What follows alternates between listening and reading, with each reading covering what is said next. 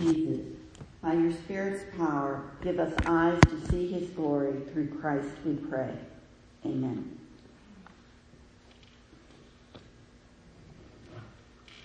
Today's scripture reading, first one is from Micah 6, 1 to 8. Hear what the Lord says. Arise, plead your case before the mountains, and let the hills hear your voice. Hear, you mountains, the indictment of the Lord, and you enduring foundations of the earth. For the Lord has an indictment against his people, and he will contend with Israel. O my people, what have I done to you? How have I wearied you? Answer me. For I brought you up from the land of Egypt and redeemed you from the house of slavery. And I sent before you Moses, Aaron, and Miriam. O my people, remember the Balak king of Moab devised, and what Balaam the son of Beor answered him, and what happened from Shittim to Gilgal, that you may know the righteous acts of the Lord. With what shall I come before the Lord and bow myself before God on high? Shall I come before him with burnt offerings, with calves a year old? Will the Lord be pleased with thousands of rams, with ten thousands of rivers of oil? Shall I give my firstborn for my transgression, the fruit of my body for the sin of my soul? He has told me, O man, what is good, and what does the Lord require of you but to do justice, and to love kindness, and to walk humbly with your God. The second reading is from 1 Corinthians 1 18 31. For the word of the cross is folly to those who are perishing, but to us who are being saved it is power of God. For it is written, I will destroy the wisdom of the wise, and the discernment of the discerning I will thwart. Where is the one who is wise? Where is the scribe? Where is the debater of this age? Has not God made foolish the wisdom of the world? For since in the wisdom of God, the world did not know God through wisdom, it pleased God through the folly of what we preach to save those who believe. For Jews demand signs and Greeks seek wisdom, but we preach Christ crucified, a stumbling block to Jews and folly to Gentiles. But to those who are called, both Jews and Greeks, Christ the power of God and the wisdom of God. For the foolishness of God is wiser than men, and the weakness of God is stronger than men. For consider your calling, brothers. Not many of you were wise according to worldly standards. Not many were powerful. Not many were of noble birth. But God chose what is foolish in the world to shame the wise. God chose what is weak in the world to shame the strong. God chose what is low and despised in the world, even things that are not, to bring to nothing things that are, so that no human being might boast in the presence of God. And because of him, you are in Christ Jesus who became to us wisdom from God, righteousness and sanctification and redemption, so that it is written, let the ones who boast, boast in the Lord. Thanks be to God.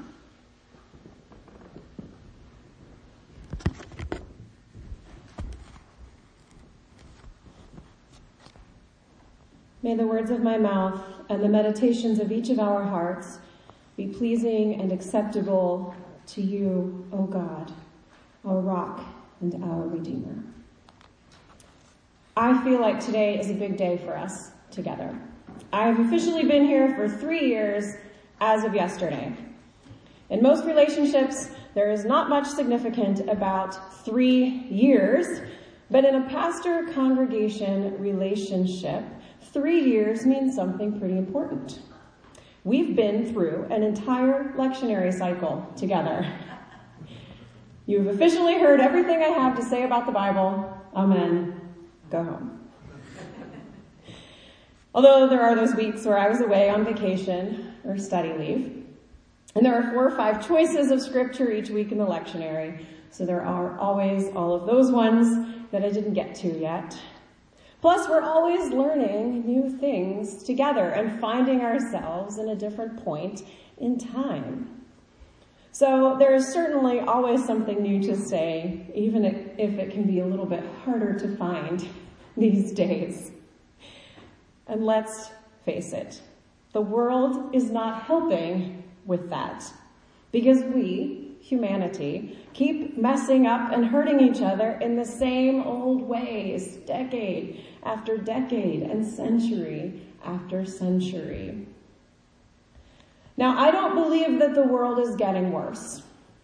I genuinely believe that Theodore Parker was right when he said, the arc of the moral universe is long, but it bends toward justice. But we do have more access these days to the knowledge of everything that is happening around the world. And we have fast access to it. Think about how quickly everyone seems to know about a celebrity death these days. This morning, I knew within minutes of Punxsutawney Phil being pulled from his hole that he had not seen his shadow and had predicted an early spring.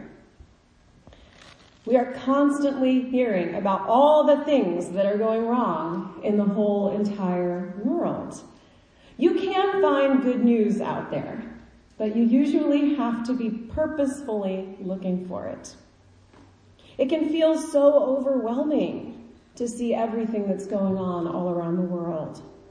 It's this volume of knowledge of what's happening in the world that gets so overwhelming. Just a few hundred years ago, you only knew what was happening on the other side of the world because of rumors and fairy tales brought from the rare faraway traveler or explorer. Today, we know what is happening around the world with relative accuracy within hours. And there is so much it can make one feel helpless against it all. Groundhog Day was not always as huge a deal as it has become these days. 1993 was a game changer for Punxsutawney's tourism trade, at least for one weekend a year. Because that's the year that the movie Groundhog Day came out. In Groundhog Day, Bill Murray plays a grouchy weatherman, Phil, who is sent for the fourth year in a row to Punxsutawney to cover Groundhog Day. He thinks the whole thing is stupid. He refers to it as the weather forecasting rat. He hates the small town and he is very, very salty about having been sent there yet again. But while there, he finds himself trapped in Punxsutawney for an extra night by a snowstorm. When he wakes up the next morning, it's February 2nd, Groundhog Day, all over again. Phil gets stuck in a time loop, reliving the same Groundhog Day every single day for what we assume in the movie is years. If you would like to be precise, according to Hollywood Insider, the director of the movie once said Phil was trapped in Groundhog Day for 10 years even though the original plan in the screenplay was to have him trapped for 10,000 years. According to the website Wolf Gnards, which ran the numbers, I don't know who has that kind of time on their hands, Phil was actually trapped for eight days, eight months, and 16 days. Now, I am sorry if you haven't seen this movie and that this is a spoiler for you, but it is a pretty predictable comedy that's been around for nearly 30 years, so I don't feel too bad if I blow it for you. In that eight years, eight months, and 16 days of living in a time loop in a blizzard in Punxsutawney on Groundhog Day, Phil eventually comes to the conclusion that while things aren't changing around him, he can change.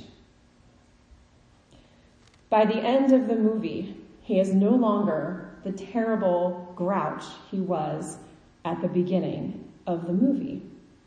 He goes from doing anything he can to try to escape being stuck in what he perceives as being the worst place ever to helping people, being kind.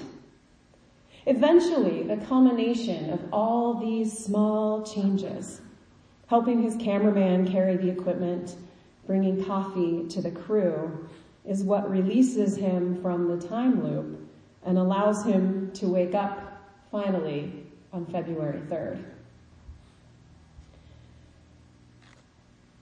Many of us are keenly aware of the upcoming presidential election. It is only February and yet it's everywhere on the news. You can't avoid impeachment talk if you try. And we should all vote. All of us. But we cannot rely on participation in politics as the answer to the world's problems.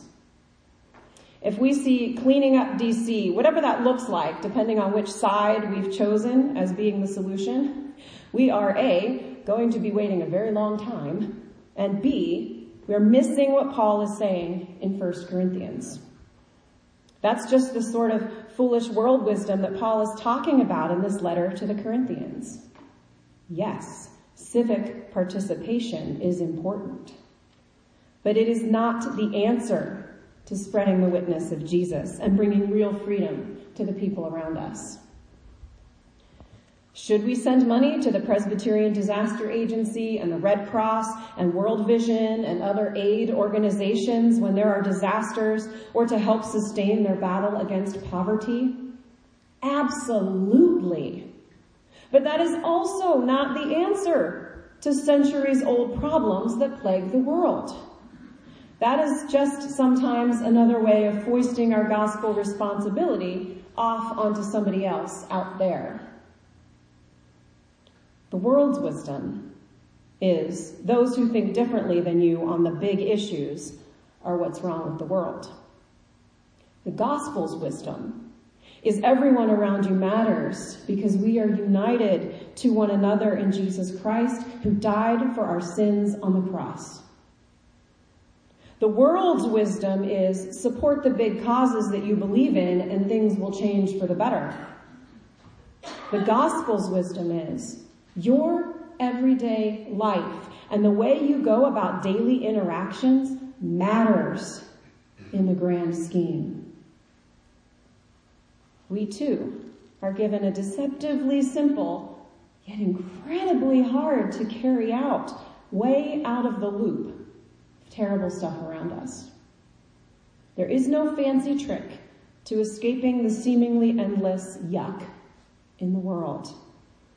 It's as simple as Phil learning to be kind to the people around him to genuinely look out for them and stop thinking about himself and his fixation on leaving Punxsutawney.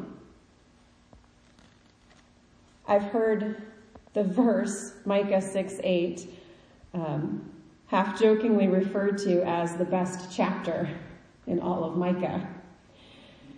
This is because it builds and builds and builds this feeling of pent up. What do you want from me in this disaster of a world, God? And the answer is simply to do justice, to love kindness, and to walk humbly with your God. It starts small. It starts with handing a few bucks to someone who's homeless without worrying about what they're going to buy with it. It starts with letting go of your high view of yourself and realizing that the people around you are just as important as you are. I always tell my kids to remember, there is nobody in this world who is worth more than you are. And there is also nobody in this world who is worth less than you are. It starts with just saying, hey, not cool, man, when someone makes a racist or a sexist comment or talks behind someone's back. It starts with asking someone around you genuinely interested questions about themselves I have this friend who's so good at this. I have to really work hard to turn it around and get a chance in to ask him about his family and work. And it also makes him the sort of person everyone immediately likes. Be like that friend Make people feel like they matter to you. It starts with feeding someone's parking meter or paying for the car behind you at the drive-through or telling a harried, frustrated mom at Target she's doing a great job and she'll get through it. None of these things are going to erase the sin in the world. That's not our job. That's Jesus' job. But they do change us, and they gradually change the way people around us see us and our faith and the world around them, and it's contagious. So while I am confident that we will all wake up tomorrow and it will be February 3rd rather than today again, I am also confident that tomorrow morning the news will still be full of disgusting nonsense that makes many of us want to go back to bed and ignore the world. I am also confident that you, my dear faithful friends, sitting here with me this morning can make a difference if you let go of the time loop of bad news and embrace the call in your day to day life to do justice, to love kindness, and to walk humbly with your God. Amen.